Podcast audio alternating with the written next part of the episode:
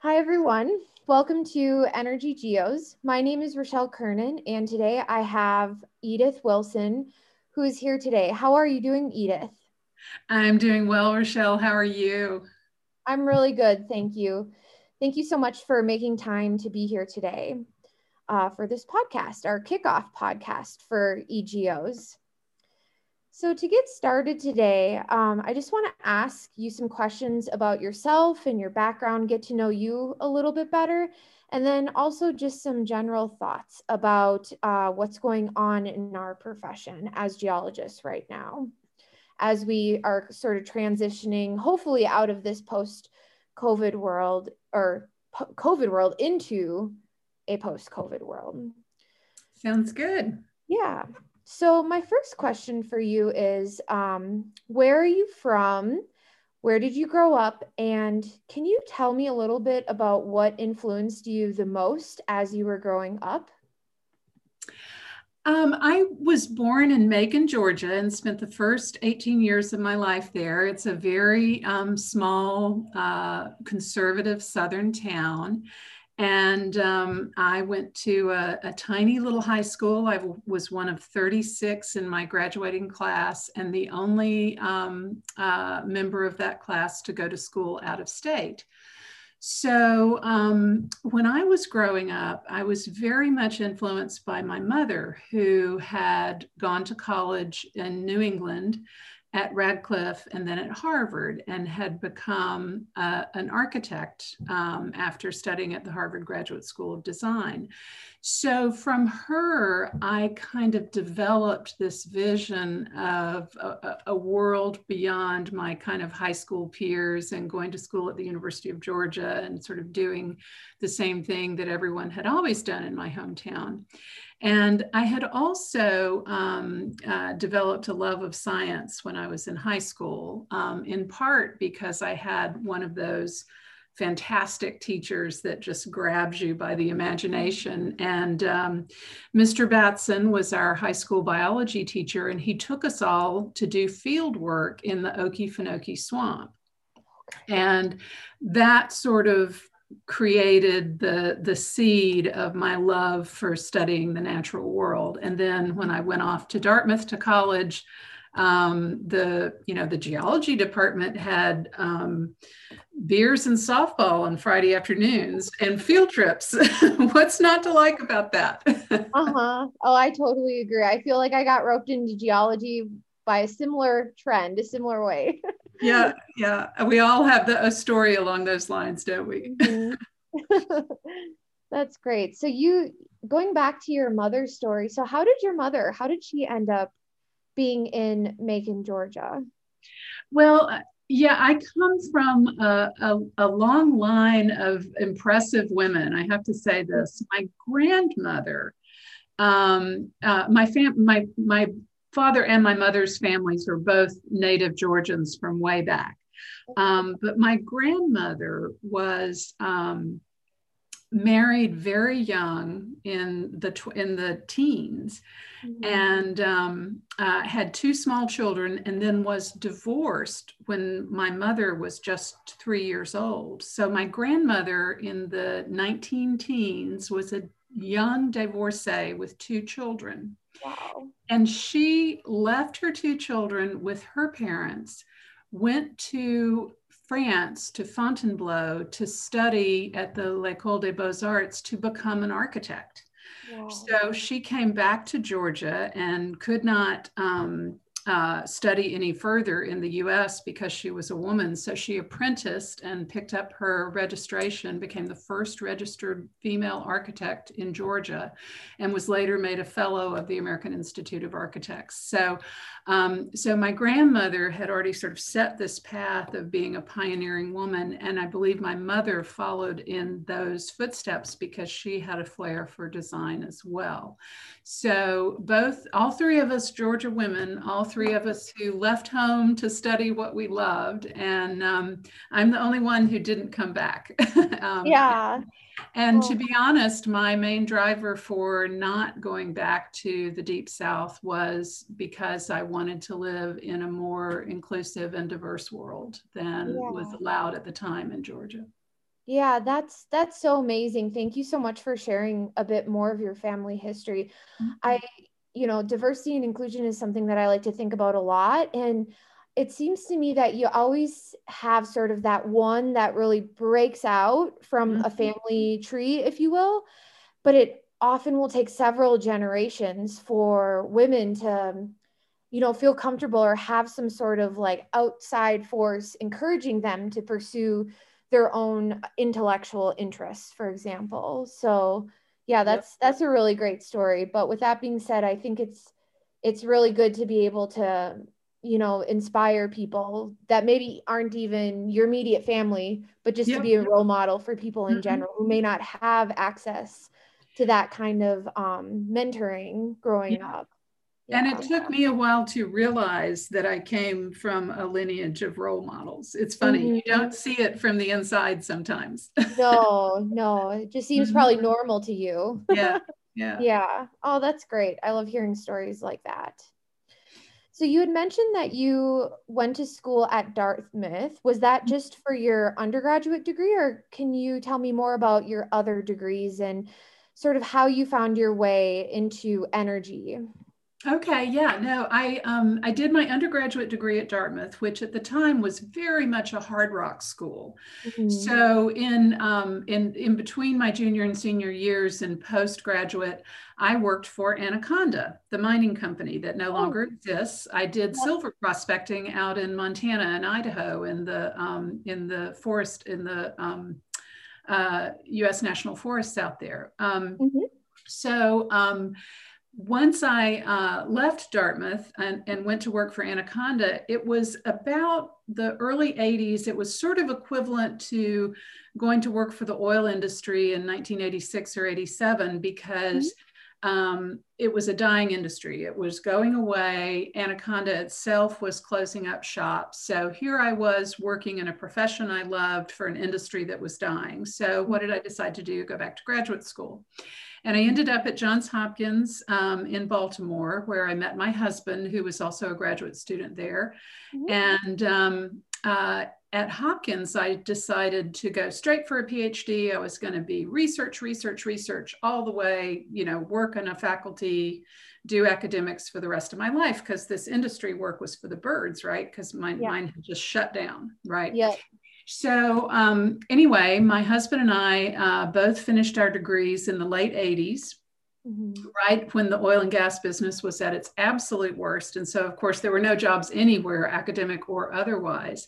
Yep. And by a very small quirk, there a, a position came open in Shell's research lab in Houston that was perfectly suited to my husband's particular talents. Mm-hmm. So he was offered a position at Shell Research and I uh, followed him there with my uh, half finished dissertation in hand, mm-hmm. finished up my dissertation work, and through going to all the parties with the Shell husbands and their Amoco wives, I found out that there was a lot of fun geology going on in the um, oil and gas business on the exploration side, a lot of field work, a lot of 3D seismic um, interpretation, a lot of basin modeling, a lot of really fun new rank wildcat basins to look at. Mm-hmm. So uh, I became an exploration geologist with um, Amoco doing international work in the Middle East and Africa um, mm-hmm. in, in the late 1980s. So my husband and I started in the oil and gas business at a time when um, Houston was half empty at the bottom of its depression. We both just sort of wangled our way into jobs and um, because of that, we were both uh, very, um, uh, you know, we, we never had the luxury of, of big raises or promotions or mm-hmm. um, even going six months without our company having a major layoff. So uh, we worked really hard. We saved a salary every year and, uh, you know, just sort of uh, came into the business at the rock bottom and sort of built our careers from that point. Yeah. So would you say that some key pieces of uh, advice maybe to help those? Because I'm sure a lot of people can relate to that right now. Mm-hmm. So would you say that it was your network, your resilience, and maybe a bit of luck that you guys ended up finding um, something in being able to continue your careers in energy? Yeah, you know, I think um, for us, it was, well, it was a couple of things. For both me at Amoco and Shell and Glenn at Shell, there were connections to our universities. And I, I also, I mean, I don't want to sound um, egotistical about this, but, uh, you know, Rochelle, I know you have a similar position and your expertise with salt tectonics. My husband and I both had a very strong academic credential to offer. And and you know i feel like that's important to say because i mean most of the people who are out there now who are looking for work you know have that academic strength but you have to be willing to to sort of push that as as the mm-hmm. value that you bring to the company. And then it's not an and or world. It's not being good technically or having the right connections or having a little bit of luck you know you really have to pile all those things on top of each other. So i yeah. think you know relying on our network especially from academia i mean that was what both got us into the industry. It was that reliance on alumni from our institutions in my case dartmouth and glenn's it was hopkins. Um, but also that strong technical credential and then just the ability to take a risk and to not be discouraged by the no. I have in my career file mm-hmm. three letters from Amoco from three different people. The first two are rejections, mm-hmm. and third is an offer. Yep. The two rejections later, the names on those rejection letters gave me great performance reviews. Oh, wow. so, so yeah. you know, you just have to be willing to be persistent. So I, I think I would say persistence is also a very important trait. Yeah, th- thank you. That's really good advice because I know I've even gone through that where, you know, you apply for a job and then you see it come up again because they didn't find the right person, the right mm-hmm. candidate for it. Then you retool it. And mm-hmm. sometimes I'm like, I, I'll apply for the same job a few times and I'm just like, they must think I'm crazy.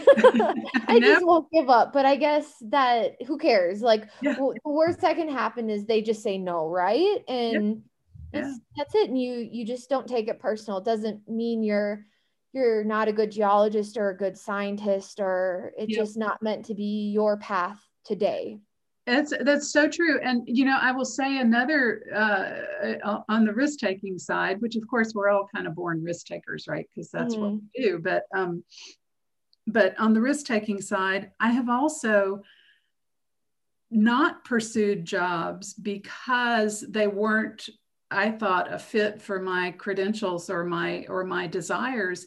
And in one case, it landed me in the perfect job that I wanted. I told the company that I was interviewing with, um, you know, I just don't really think this is a good idea for me. I don't think I'm suited for this job. And they said, Well, what job would you want? And I told mm-hmm. them. Six months later, they came back and offered me that job. So oh. I, I think there's a lot of a lot to be said for both pursuing the job you do want but also recognizing when it's not a good fit. And yeah. you know even if it even if you need it if it's not right it's it's better to just move on.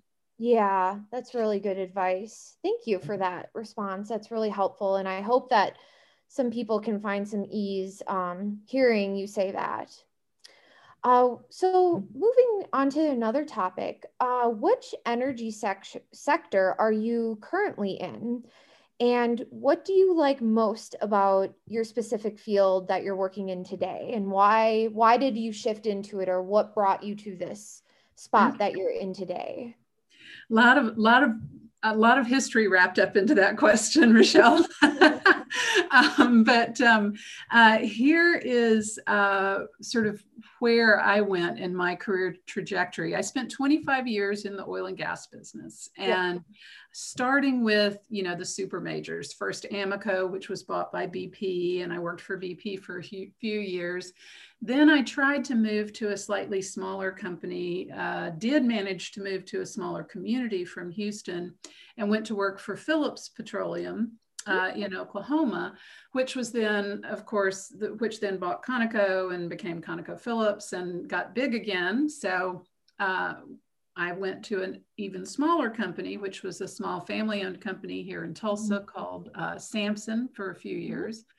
um, and then started my own little company. So I ended my career in the oil and gas business after selling out my interest in a little operating company um, it, with a teeny tiny uh, one to two person oil and gas consulting firm. Mm-hmm. Right. So I went from super major to teeny tiny, just me. Um, and that's where I ended in the oil and gas uh, business. Today, I'm working again in a small consultancy, the same group, but in an entirely different arena of the energy world. I still love the, the concept behind um, the United Nations Strategic Development Goal number seven, which I would not have been able to articulate for you when I worked for Amoco, but was still driving me at that time, which is that yeah. I love being part of the machinery that provides affordable, reliable energy for the world. I think that just makes us tick, and, and I love being part of that. But now, what I do instead of working to provide oil and gas, which used to be the cleanest and most efficient form of energy at that moment, now I mm-hmm. work on so called clean energy and renewable projects. So, my little consultancy about four or five years ago, I just completely retooled, look at what's looked at what skills I had to offer and what would motivate me.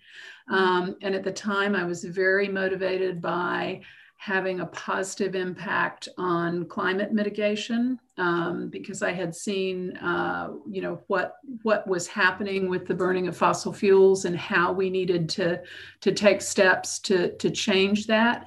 And I got completely captured by the concept that not only are renewable energy resources good for the economy in the sense that they're good for um, uh, keeping climate change at a minimum, but that they are also, because of rapid technology development, the, the most efficient and affordable energy that we can, can uh, uh, spread around the world to, uh, to, to actually create energy equity so that we don't have just the 10% of the wealthiest people in the world burning all the fossil fuels and living at a high standard of living. What I mm-hmm. love about working in the renewable business is not only is it the high tech of tomorrow, but it's also the vehicle for finally reaching um, energy equity and creating er, and, and, and addressing that energy for all piece of SDG 7 that I find so compelling. So yeah. that's what I'm doing now. I work mostly with um, battery tech companies, a, few small critical minerals mining clients, and I do a, quite a bit of um, pro bono work with climate change mitigation. So oh, that's great. Yeah, I was wondering about the climate change mitigation. So is it all basically pro bono work right now or is that actually sort of an emerging field for geologists who maybe have studied climate change or have some sort of geochemical background of you know yeah. carbon in the air something like that like great, how, great. how is that field Great, yeah, great, great question. I mean, for me, it's pro bono in in part because of the stage I am I, I, am with my career in the sense that what I have to offer, you know, is that I can make some maps and I can do some advocacy work and I can um, I work uh, with the AGU as a as a citizen scientist with their Thriving Earth Exchange program. So, for example, I did some mapping work after Hurricane Harvey with um, the neighborhoods of Northeast Houston um, in order to, to, to try to um, uh, obtain a, a, fair allocate, a more equitable allocation of funds from, for, from Hurricane Harvey recovery funds. So, um, but, but as a career option, if, if, I were 20 now and coming, mm-hmm. or 22 and coming out with a bachelor's in earth science, there's so many ways that you could go to be involved in active climate mitigation efforts. Um, in this country, for example, working with FEMA, um, working with um, any one of the coastal land, wetlands management agencies, um, uh, or or working with urban planning and design you know tr- trying to figure out um, with some of the so- so-called livable cities firms like uh, uh, like Siemens in Europe or like um, Arcadis here, um, working with those firms to try to build cities better and, and, and in a more resilient fashion. So, if I were starting out in a career, I would be looking at those sorts of companies, the, the the um, integrated utility companies that are putting in uh, renewable energy along with geothermal and, and building uh, uh, floodplain design better. Um, there, there are a number of my younger colleagues who are just out of graduate school who are taking that approach to their career development. Um, instead of studying the subsurface, they're mm-hmm. studying the surface and, and they're putting their geoscience skills to use in managing the surface. And that to me is the future of a, of a, a, a real climate impact career for a geoscientist. Oh, that's great. I had, yeah, I had no idea. Do you foresee um, the impact of like sea level rise really being prevalent um, over like the next decade or two and have, you know, trying to understand and quantify which neighborhoods or which cities are at high risk um, for that, or is that something much further on the horizon? Do you think? Well, I think it depends on what part of the planet you're you're speaking of, um, and and certainly um, in parts of the U.S., for example, those those um, risks will come faster than in others. You know, if we're mm-hmm. talking about Manhattan versus um, South Florida, for example. But I think almost more so than that, where what what's being addressed by um, the big, you know, green development firms is how do we better manage our cities so that their utility infrastructure is having less impact on climate change, so that there mm-hmm. are renewable energy options in place. And so it's more resilient to some of the effects that we're feeling on climate change right now. And that is an increase in storms, an increase in severity of storms, uh, you know, much more prevalent and, and uh, frequent flooding. So, how do we build our cities to both not contribute more to climate change? And how do we build them to be more resilient to the impact of climate change that we're already seeing today, much less the coastal flooding, um, you know, from sea level rise that we will surely see in the future if we're if we can't arrest it.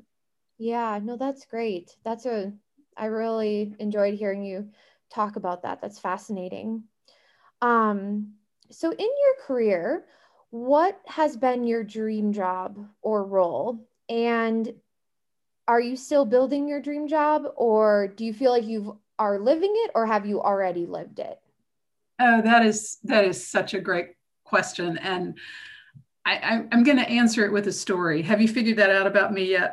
I like it. Storytelling. I'm, I'm, basically a ham and a storyteller. So I'm, I'm going to answer that with a story because yeah. I I have a I have a dream uh, link of stories that that just unfolded another chapter last week. Um, the, the job that I loved the most in in the world of um, of um, uh, oil and gas exploration was when I was looking in a brand new basin for the first time. I was mapping seismic in Angola in the offshore Benguela Basin, and we literally had no well control. We knew the sediment water interface, we knew the top of the salt, and everything else we had to infer from outcrop. I had mm-hmm. seismic lines where Pete Vail had come in as a consultant and drawn a little line and, na- and, and named and labeled it 92 MYA, right? Mm-hmm. So, you know, so to be at that sort of edge of things. And at the time I was doing that, I was working really closely with a bunch of Angolan geoscientists at Sonangol, mm-hmm. um, the national oil company of Angola, and developed some really strong relationships with them.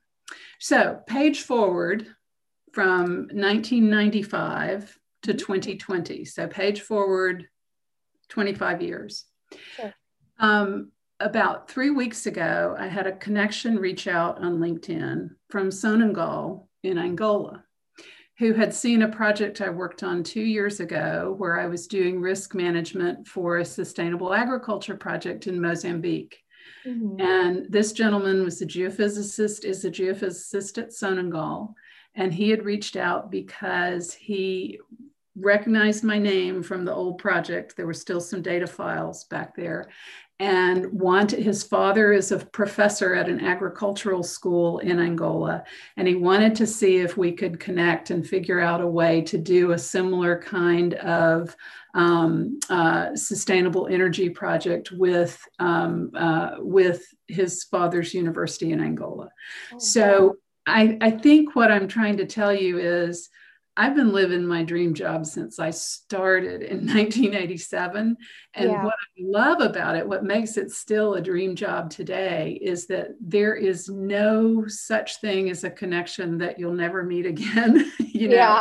there's this thread that runs through our lives as earth scientists that is it's all about the geology but it's all it's mostly about the people that we do the geology with and yeah. and to me that's what makes me every day kind of get up and look in the mirror and say I, I can't believe i am lucky enough to have this job yeah. Oh, that's such an amazing story. Yeah, it comes full circle now. Yep. Hopefully, mm-hmm. I think you're probably more towards uh, mid to end career now, but to see that come all the way back yep, around. Exactly. That's amazing. And you know, that's the advice I always give students and young professionals and you know old professionals, whatever, on um, on uh, on networking is never ever ever take a connection for granted. You never know whether that software salesman that you just happen to negotiate a deal with mm-hmm. is one day going to open up an opportunity for you that you never would have dreamed of. You never know when a connection is going to um, help you out or you'll have the opportunity to help them out. So yeah. um, every single connection is important.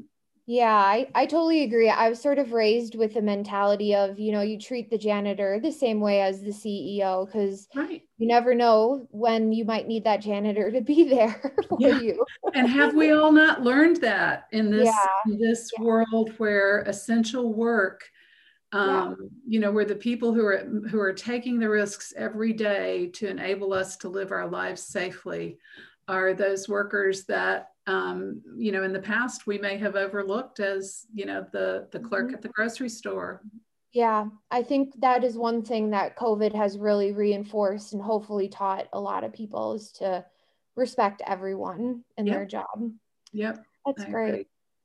well i have one more question for you and um, i always like to to ask people this um, this is from a self-care or more of a wellness perspective what do you do to take care of yourself and maintain your energy levels and do things to maybe avoid burnout?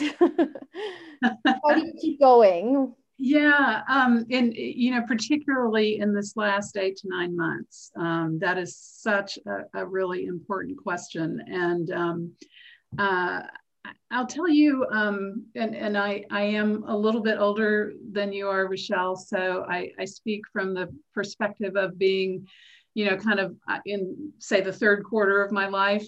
Mm-hmm. And what you find, I just turned 60, and what you find is that suddenly you begin to lose people. And even pre COVID, I had um, had some very dear friends and very, um, uh, close family who suddenly fell prey to, um, to fatal illnesses uh, through no fault of their own. So, what I decided to do was to look at myself from a health perspective and say, you know, what can I do to make myself as resilient and as healthy as possible? Um, and at the time, um, I had way too many pounds on me, and I ate the typical American diet of lots and lots of meat and cheese. And uh, at about the same time, the um, uh, the IPCC, um, the Intergovernmental Panel on Climate Change, published their report that looked at land use. And I sort of saw that you know, if I changed the way I eat, I could both help with climate change in addition to um, working on renewable energy instead of um, fossil fuel projects. And I could also have a bigger impact on my own health than anything the doctors had been doing with their increasingly expensive poking and prodding tests that insurance mm. pay for. So I went on a pescatarian, uh, mainly vegetarian and fish diet, and um, took myself down from um, knocking on the door of obesity to a normal weight. And COVID just really enhanced my desire to do that because I just said to myself, if I can't do a lot of the things I love, like travel, etc., I'm going to do something that will make me more resilient to this beast out there. Yeah. And so, focusing, I mean, it sounds very selfish, but focusing on my own health and really putting my emphasis and energy there has kind of given me a, a, goal that I mean, you know, a, a, a, purpose and a project that I can that that takes me from day to day because every yeah. day I can make good choices. Every day I can, you know, feel the results and how much healthier I feel. So um, mm. that's been my tool. I, I don't know that it is necessary or even useful for everyone, but I guess if you can find something that that you can split up into small daily positive results, mm-hmm. that's that's what that's done for me. So um, I, am sure there are lots of other examples of things that people do that have that same impact.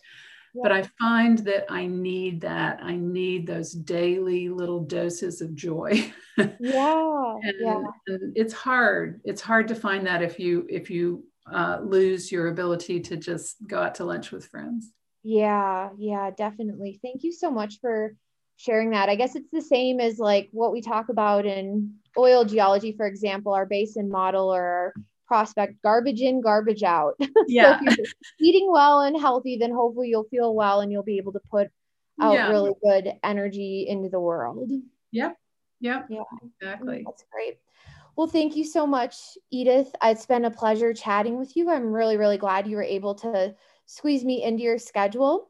Uh, and just for our audience, uh, this I didn't uh, say this in the beginning, but Edith is currently running her own con- consultancy called Rock Whisperer LLC, correct? Mm-hmm. Yep. So if you have any questions, um, please feel free to send us an email at energygeos1 at gmail.com and I can forward any questions or anything that you have, I'll forward along to Edith. Thank you all very much. I'll also just also say, Rochelle, if that I am out there on some social media platforms, just Facebook okay. and LinkedIn, but you can yep. find Rock Whisperer or Edith Newton Wilson on both Facebook and LinkedIn. And Great. I'm happy to talk to anybody. Thanks good. so much. This has been really fun. Thank you. I hope you have a really good day. okay. Bye. Bye.